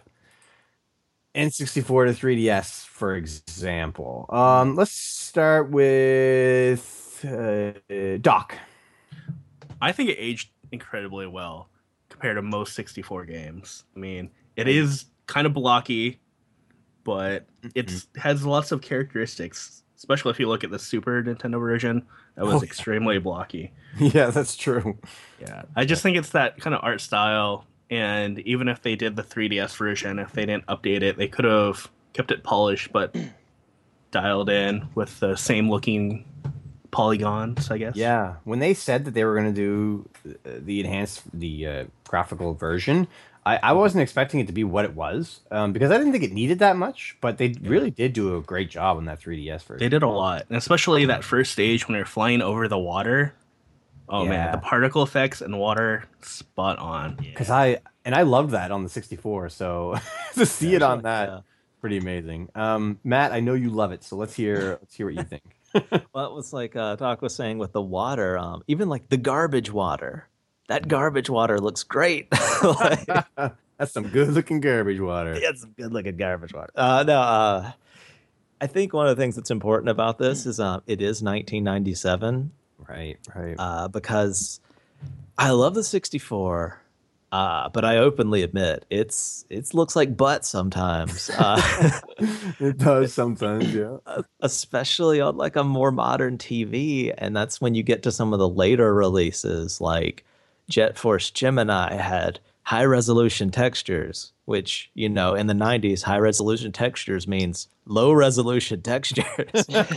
Like every you know everything's like a big muddy mess but in star fox everything is uh like if you just look at the characters they're very simple. It's sort of the 3d equivalent of nes characters. Every main shape is sort of blocked out with a specific color and they don't get that high level of detail that you'll get in like I don't know like 1999 64 games that make them look so bad so it really still holds up today That's a great way of breaking it down. I never thought about it like that. It was the fact that they kept it simple but beautiful that it, it still holds up today. Yeah, that was smart of them. Uh, how about you, Duke? What did you think about the graphics? Uh, well, I- again, I played it on the 3DS, and I wish I would have. Um, I, I don't remember what it looked like on the 64. It's been so long, um, so I don't know. I'm not really comparing it to anything, but on the 3DS, um, gorgeous, just Yeah. beautiful graphics, um, very smooth, um, and the 3D uh, looked great. Um, with in, in the outer space, flying in the stars and the ships uh, know, on the cutscenes when the camera would pan around, and you got like the wing in your you know foreground. It, it just looked beautiful. Now it was, it was a little hard playing it on 3d with some of the more intense levels because i don't have the new 3ds Right. so i would end up um, sometimes slipping that off during some of the boss battles and stuff. But um, overall um, again the water effects were were great on both the uh, the first level and the and the spotlight level So, So- it's it, would it be safe to say that if you picked this up for the first time and didn't know it was a it was a remake, would you think it was good enough to just be its own? Oh, absolutely, absolutely. Now, Again, I don't know how better, how much better it looks from the original because I haven't played the original in so long. It's Well- drastic. Oh, is Yeah. it? Yeah, tell us about it, P1, because I know that you've seen both recently. Yeah, so I, I initially played this month on the 3DS because I could take it with me to work. Um, and I was playing on the 3DS and it looked good. Like the characters, um, they're still the, the polygon shapes, but they're they look they don't look like polygons. It looks like a it looks good. It's smooth. They smooth it out. There's some more detail. Like there's more texture. The game on the 3DS is beautiful. It could very easily have been Star Fox 3DS. Like they they did a, a masterful job with those graphics carrying them over. And then um, I went back and I, I, looked at it on the actual N64 uh, that day you came over and you played through. Yep. And it's I, I'm I'm not. Everybody knows that I'm an, I'm anti polygon. I'm not a I'm not a huge advocate of, of the polygons, and I, I still think that they should have kept sprites for another generation before changing over. But uh, the game, I will say I will say that Matt is right as far as N64 games go. It looks better than most N64 games, but it's still polygons. It is after, especially after seeing on the 3DS how beautiful it, like how how good it looked, and then looking at the actual polygons. Um, and we put like we I have it here on a CRT, so it's not like a, a new TV stretching out or anything. It, it just it's a huge difference. They're worlds apart in graphics, and uh, obviously that's because of the fact that it's 2012 when that game came out, as opposed to 1997.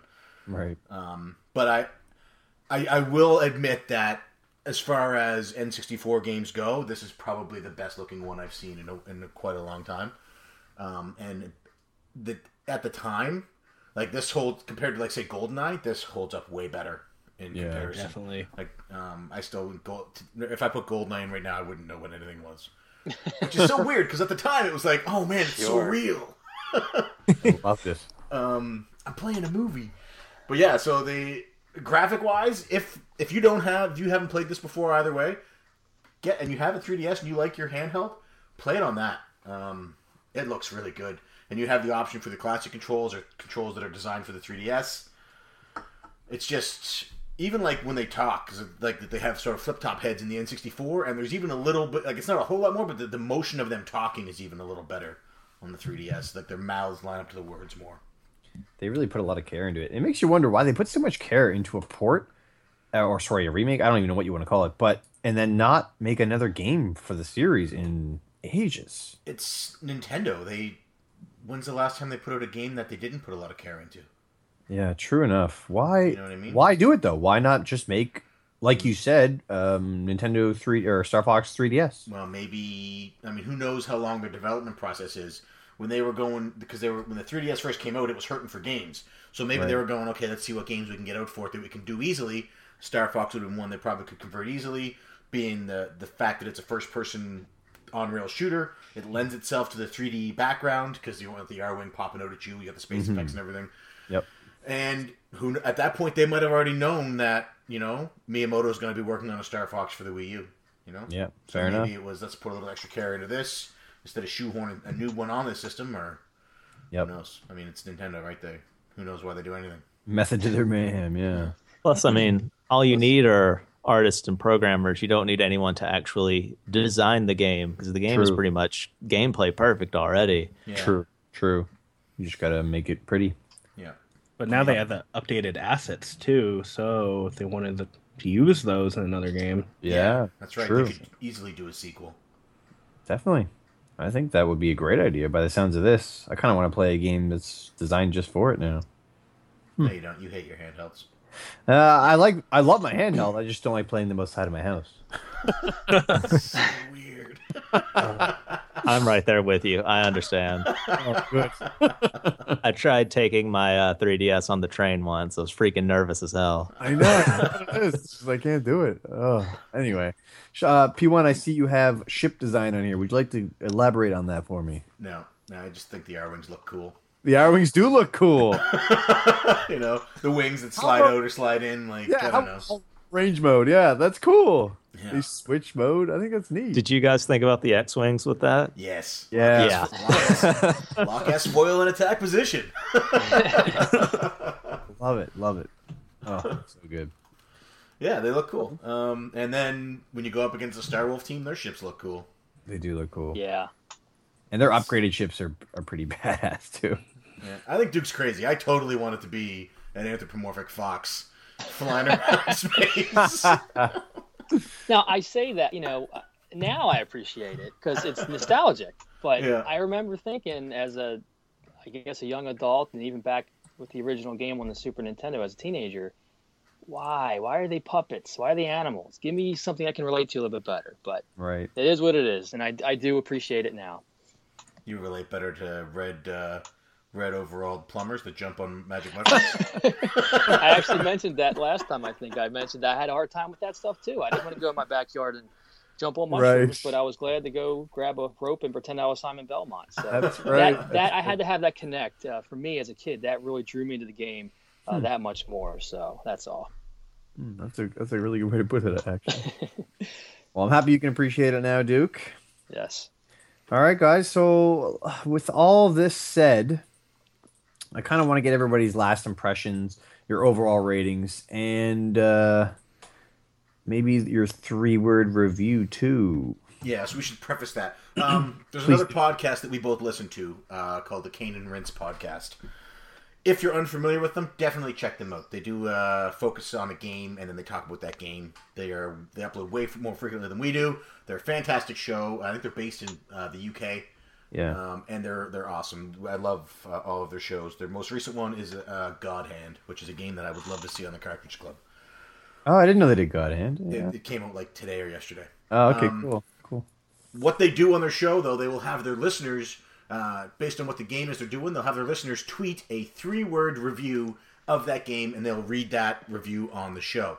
So uh, in our uh, in the Cartridge Club, we always go over the comments on YouTube, Twitter, and Facebook, and we talk about them there. Um, especially with this month where the comments section is so large, there was so much interaction on the forums.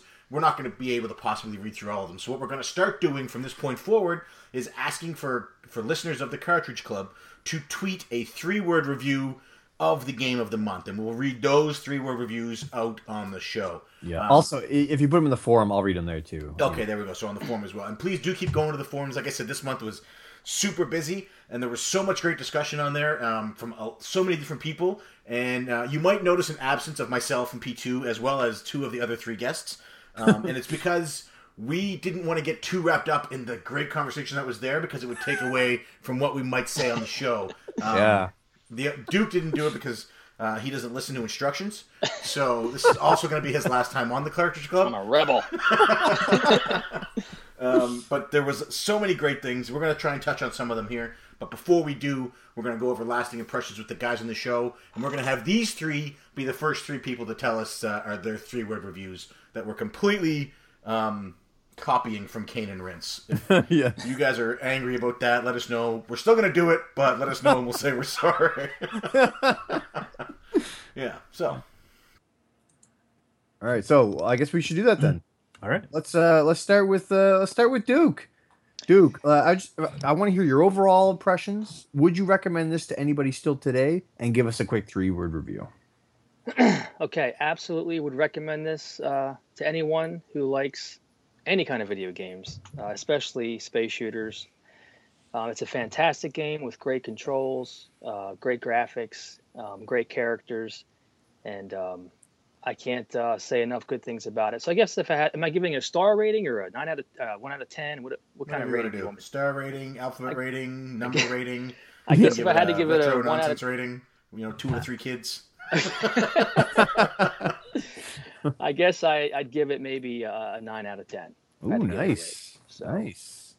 Yeah. So if I and then the three, I'm, I'm really on the spot here with this three word uh, Yeah. review, but I'm gonna on the spot here just try to think of something. Um, gosh, uh, how about the Slippy needs water? Perfect. That's fantastic. Love it. All right, you're up next, bud. Who? Doc, Oh, Doc? That's me. you. All right. I would highly recommend this game. It's super cheap right now for 64. Uh, 3DS is starting to go up in price. It's a out of print, short print game. Um, so if you do see it, grab it now. Ooh, I didn't know that. Yeah. So I, I I'm decided a couple days ago. I think I'm gonna go for a complete 3DS collection. Ooh, nice. There, actually. there's a Wow. lot of filler there. I know. I know. but nonetheless, awesome game. So many memories playing it. I can't recommend it enough. It holds up well and it's fun all around. And I never really thought about it until recently, but it is kind of a shmup. It's an on rail shooter. And usually I don't like those, but this one held up really well. Yeah, it did. So my All right. th- three word review would have to be uh, do a barrel Oh boy, three words is tough. Yeah. I'm glad we gave these guys a whole hour and a half to get ready for it. That's that's what's so great about it. And then All right, made Matt, you're Oh man. Well, do I recommend Star Fox 64? Oh my goodness, absolutely. I could have maybe guessed that. Maybe. yeah, you know, I it's, it's a twist ending. I I hate to break this to you. Uh yeah, so I mean, it is it really is kind of a rare type of game because you know a most spaceship shooters are in the second dimension. Most on-rail shooters in the third dimension are man on foot and you have no degree of control of your body just the firearm.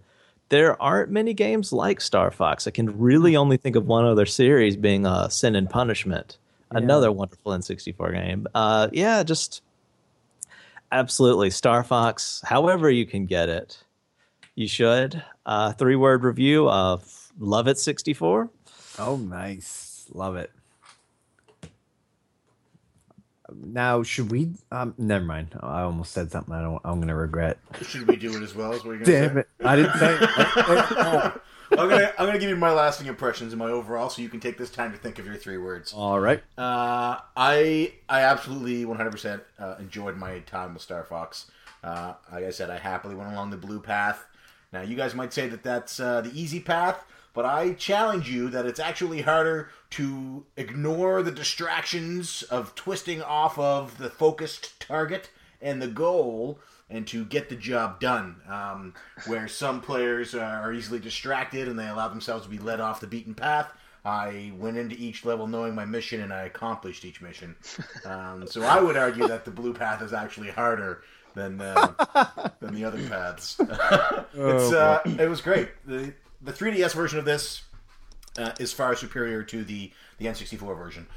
If you don't have a 3DS and you do have an N64, grab the N64 version because it's it's a game that you shouldn't miss. Um, is it the best game on the N64?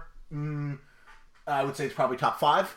Uh, it's uh, is it the best uh, space shooter on the N64? Uh, although Kevin would disagree with me. Um, I'm gonna have to play Rogue Squadron here soon to, to see what I think of that. But uh, it's it's it's really good. The characters are good. The the graphics are good. The gameplay is good. It's a Nintendo game, so you know it controls well. Um, and I already said what I think about the, the, the difficulty levels and the varying paths. Now, if I had to give it a three word uh, review, I would probably say Star Fox good. Mm, Star Fox is good. All right. So P2, Um, what about you? Uh, you know, what do you think? Did you enjoy the game? Yeah, I loved it. I loved it. Um, yeah, I really actually kind of want to play the 3DS version now. Um, kn- knowing that it's going up in price makes you want to buy it. When's the last time you bought a game? Oh, it's been a little while. It's been a little while. Um, but yeah, I definitely recommend it to anybody. Like Matt said, I actually hadn't given it much much thought, but there isn't that many games like this. There aren't that many games like this um, that are in in space on rail shooters. Um, if anybody can think of any more, please tweet it out to me because I would love to know. Um, three word review. Um, it was awesome. So It was awesome as three words. it was awesome. It was awesome. that works. That works. Okay, perfect. Alright, So now we're gonna go um, because that's this is a new thing. We are gonna go and talk about Twitter and Facebook and YouTube and uh, the the comments from the the forums as well right now. Um, I just Twitter. I'm gonna go first because Twitter was really quick and uh, there was uh, a few tweets that were done. A lot of people played along this month Yep. uh, and mentioned that they were on Twitter. Uh, Yoshi beat it uh, on expert mode. It looks like. Ooh. Uh, Dean Lasagna beat it. Um, but uh, I want to talk about J Rock specifically. So J Rock, the game rocker, uh, one of our good friends. He's a, a club member. He plays along most months, um, and he actually wanted to be on this show. Uh, he, I think this was his first time playing through Star Fox, and so on his first run through, he he beat the game uh, on the easy mode, and he scored uh, eleven. No, it wasn't that one. Um, I don't have the score here, but he tweeted his scores, and you can see he, as he goes through each time. So on his second run through, he scored uh, eleven sixty two. It looks like, and uh, then on his third run through, he scored thirteen oh nine. And so he was going through, and he was trying to not just unlock the medals and unlock the different paths and unlock expert mode, but he was trying to beat his own top score. Um, and he ended up getting all of the medals and unlocking expert mode, and uh, he was playing through that tonight while we were recording this show. Um, so that's like there's another just another example of somebody playing this game and the game just it got his hooks into him and he just kept going. Um, and yeah, I he like tweeted that. out all those. So J Rock, hopefully uh, your expert mode went well tonight, and uh, well, I guess we'll find out next month if uh, or when you're because you're on next month's show for that game. Right. I uh, and I like that idea. I also like the idea of of encouraging people to challenge each other on the forums with the high scores. I think if I had known that, if I had been on the forums instead of being an idiot, I uh, I would have been able to to, to get into that uh, that battle of, of trying to get the high score because he has it posted here on the forums as well. Um, I mean, and I want to start going through some of these posts because there's so many. I read through them. Uh, just a, a, couple. Like I said, the discussion this month was incredible. Um, Yeah. Jay Dubious did a review of Star Fox 64, and he gave us a link. That's on the forums. Check that out. Uh, it's also on our Facebook. Um, Lukeman, uh, I'm trying to find Lukeman's post because Lukeman listed. I have it here. It's awesome. You want to read that off? The, Lukeman was like, "I'm going to list the reasons why I love Star Fox." Yeah, I saw that. That was that absolutely awesome. Great list. I'll just go through some of them here. He said, like, this is just a list, point by point, of things that he loved about it. Uh, one of them is finding the warp in the asteroid belt to go to Katina, uh, finding the hidden boss on Corneria. I I still remember that. It was amazing. Um, the one-liners, which, and then he has cocky little freaks on here. Um, all the stuff bosses say when they die. The Rumble Pack, voice acting in general. General Pepper commenting on your earnings at the end of the game. Um, finding the rhythm to push A and shoot lasers efficiently, uh, which is so true. Oh my gosh, there's so many. If I go down, I'm taking you with me, plus the escape. Oh, so good. There's just so many, but that's just an example of some of the good stuff that was on the uh, uh, on the forum. Just like that one post is is enough for me to be happy with this whole month, and there's a million of them. Yeah. Um, another hockey fan, three one five. He uh, was doing a playthrough on YouTube as well for this month, so check that out. Nice. Um, but it's like it's not all like there's so many on here. Fitnat loved this game. Uh, It's Rocket Sauce loves this game. Greydor, he's playing through. Um, but I want to talk. Everybody, it's not all love. Not everybody enjoyed their time uh, in the Lylat system. What? So I'm going to talk about Kevin. Uh, Who? Oh, I, Mars. I was hoping you game. didn't bring this up. So Kevin, uh, I, I respect Kevin's opinion on games a great deal. He uh, What he- games? What games do you respect Kevin's opinion? I really liked uh, his review of, of Knox. you know what? I like Half, I like Half Life Two. Yeah, so I'm gonna read this out. I'm 'Cause so Kev- mad he hates this game. so here's I'm just gonna read. It's a small paragraph, but I'm gonna read what it said. So this is uh, in the words of Buried on Mars. Uh, I've played this game back in the day and messed around with it for a bit when I reacquired a card a few years ago. I thought it was okay. I did not care for how on rails it becomes at times, but still a solid game. A little on the short side, but I knew there were more levels I could unlock. So this time is the first where I really tried to unlock more content. And I gotta say, it is total BS. Why are the ways to get to these levels so cryptic? You literally have to fly through hoops to get to Sector Y. What kind of buy the Nintendo Power Guide is BS is that? Well, it is all on the internet now, so I can find out the hows and I do it. I play and beat Sector Y. Okay, how do I get to the next secret level? Of course, I have to look it up because it's so cryptic.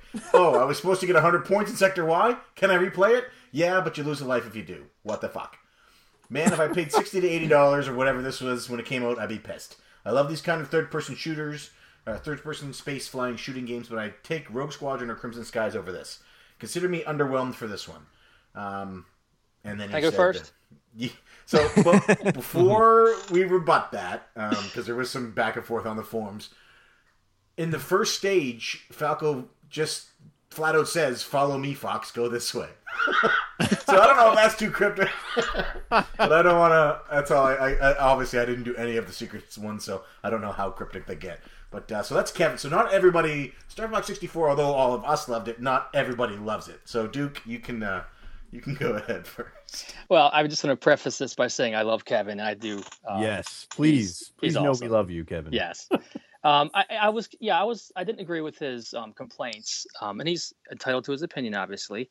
No. Um, but you know, let's start with the losing a life thing. I mean, you're only losing the life that you just gained, because, I mean, every time you play through at least the first couple of levels, you always gain a life, right? Yeah, yeah. So, I mean, if you if they didn't do that, you could just keep playing the first level and stacking up on lives. I mean, they had to do that because when I beat the game, I had like ten lives left. Yeah. So, and I there was a couple times where I did go back and and, and retry, and it really wasn't a big like punishment kind of thing, like he was trying to make it out to be. I think it, it was a necessary component to keep from, st- you know, stocking up on lives. Right? Am I missing that or? No, you're No, right. You're that's right. a good point. That you could just keep replaying that first level over and over again and stacking up your lives if they didn't Not- take one away. not even that. Just beating any level you get, you pretty much gain a life. So Yeah, even that- if you had to retry it, you're not really losing anything. You're just starting the level over again. And as far as it being cryptic, and this is definitely not, in my opinion, one of those games where you need to buy the, the player's guide. No. Um, there are games out there like that, um, and I, I do not think this is. I think they're, yeah, I mean they're, they're cryptic, but they're supposed to be. I mean, just like we talked about in the beginning of the podcast, um, it can be easy or it can be Mhm. hard, and it's not that difficult to figure out what you need to do to take the red path. I, I'm not bragging by any means, but because I'm not the greatest gamer, but I think the third time I played it through, I took the red path and and beat it pretty much with no problem, and I had like nine lives left. So I, I didn't get the sense that it was fr- that frustrating and so cryptic, and you had to get the player's guide. I think it's one of those games where you, if you keep on playing it, you can you can notice things and and try something different, and ultimately, you know, figure everything out. I didn't go to the internet once, and I didn't. I don't have a player's guide, and I did I did just fine. So I didn't get that sense that it was one of those kind of games where oh they were trying to sell the player's guide with it at all. Mm, no, me neither. Me neither. Anyone else? Uh, I, I Oh, can yeah. I can get on with this rebuttal.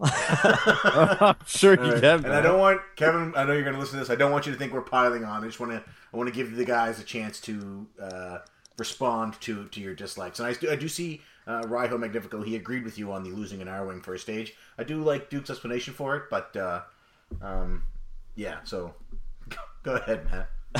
All right. Uh, yeah. Well, I, I will say, you know, I am a I'm a huge fan dangler. You guys do uh, accompany me on the train quite often to work. Um, and cryptic. I just want to say I am on your Twitter, and I believe I saw you were playing Castlevania 2. just want to throw that out there. But um, no, and if, if Star Fox 2 is, or Star Fox 2, Star Fox 64 is not your thing, um, that's okay. But as far as cryptic goes, I don't think it's so much cryptic as this is a game. This is a game actually meant for children of the time. You don't have the money to just keep buying games. Games weren't dropping in price like two months later, and a $60 game's like a $20 game, like it is now. You pay full price and you get as much as you can out of it. And overall, the bosses, the little enemies, Andross, those aren't your actual enemy. Your enemy is yourself. You play it like I think J Rock kind of tran uh, channeled how this is. The enemy is your own limitations and overcoming them and getting a higher score and getting the medals and getting the red path. And if you enjoy the game and the controls and want to have fun and challenge yourself, you will figure these things out. Uh, like in the first level, you know, I never had to look up how to get to the other planet because I just wanted to go through those arcs for the joy of doing it. I don't particularly like Falco, but I thought, you know, I'll save this jerk. And suddenly the path is revealed. It's the same thing with like the tank level. The keys, they do kind of mention them. So you're like, they're numbered, you know, there are eight. You go for it. In the junk level, you don't want to get hit by the spotlight, so you blow them up. Um, and I believe Sector Y is the one where you just need to be uh, kind of a murderous bastard. so maybe Yeah, Kevin's just not a, a that much of a killer, which is a good quality. but um, yeah, it's just uh, I, I think that the secrets sort of are the point of the game, and if that's not what he likes, that's okay. But I, I wouldn't disagree with you know saying that they're cryptic and that it's a player's guide seller. Yeah, I mean, everybody. Uh, if you don't like the game, that's fine. But uh, all right, Yeah, so I mean that's Kevin's opinion. Kevin is not everybody has to like every game. We don't all have to agree. Um, and I'm sure there are situations when there are games that he loves that I have a hard time with. Um, so anyway, that's that was, that was I just wanted to point out that not everybody like Star Fox 64, even though we all love it, it's not all love. Uh, there's just a couple more uh, uh, points in the form I want to touch on. Uh, Bill from Start to Continue. I'm really just looking for an excuse to, to plug his show. Uh, it's another podcast, and it's I was explained it to P2 earlier. Um, it's like you're it's a podcast with two guys and they work together. They're friends, but it's like they somebody put a microphone on their their table in the lunchroom at work, and you're just listening to them have a conversation for an hour or so. A great show. I know Duke, you've been a guest on there. Um, so if you have a chance, check them out. But he uh, he was playing along this month, um, and um, he put on the forums there that he had enough of the hover tank levels. He's like, I just want to be flying around, not not skidding around on the ground. Um, and then he said, uh, "And what's the deal with Slippy? Is that supposed to be a dude?" and uh, he he pointed out later on that uh, the more he played it, the more he liked it. And uh, Ramvox, who had a hard time getting on with this month, he played it and he loved the tank. So even there's a difference of opinion right there. One guy hated the tank, one guy loved the tank, all in the same game. And uh, Ramvox is a huge comment there. And uh, th- this this is probably the most active the forums have been for a game since uh, maybe Super Metroid. Um, it's crazy to see how much is, is on here. So uh, definitely check them out. Uh, and you can even keep the conversation going after the fact. There's nothing that says that once we move on to a new month, you got to stop talking about a game. Um, yeah, so those forms uh, are over at www.cartridgebros.ca. Um, so definitely check them out, uh, sign up, and uh, join in on the action for next month's game. Definitely. Yeah. So um, Yeah. I think that's it. That's it. Coming in under two hours for uh, for Star Fox 64. Nice. Yeah. Um, I want to thank all of our guests. I'm going to individually thank them now and give them a chance to, to plug their their show or Twitter or uh, you know just their home address if you want people to come over and hang out. And uh, so Duke, thank you very much for being here. Oh, my pleasure. Totally. I had a great time. It was a great, uh, great fun. And uh, I just want to use this opportunity to plug you guys and Retro Fandango. You guys are just the greatest. What you guys are doing with the club is just outstanding and phenomenal. And I, I just can't uh, say enough how much I enjoy being a part of this and how welcoming you are to new people. And uh, the spin off show with um, uh, with Skullet and Gib, Gib, what is it again? Skull. Blumpkin. Skull and Pumpkin, that's it. With uh, yeah, Kimmy Gibbler, I guess. Uh, I, I love the Retro Fandango show. Kevin and, and uh, Richard do a great job. So you guys are just the greatest, and everything you guys do is just fantastic. So that's all I want to say. Oh, thanks, Duke. It, uh, I think last month is proof that you don't even need the bros to do a show. Um, but uh, and I would actually argue that we're more the spin-off show because Retro Fandango gets better and better every time, every episode they do. It is fantastic. Kevin The, and ga- Richard the game shows they do are just so fun. They're, It's like so- the game shows, their news segments. They uh, they really do a great job. When uh, when they when they initially came to us and they were like, we want to do a a secondary podcast on the same channel. What do you guys think? We were instantly behind it because we those two are two of our closest friends, and uh, every like I'm jealous of, of how good they're getting now, especially with Kevin and his soundboard. Oh, I know. it's such uh, a fantastic addition. Yeah, it's so doing cool. a great job. So Thank He's you a for your kind five-time. Buckeye New You're Sock. Award winner. He is a five time. but uh, the Cartridge Club wouldn't be what it is without the, the club members, the people of the community. Otherwise, it would just be two brothers playing games and talking about them. So, thank all of you guys.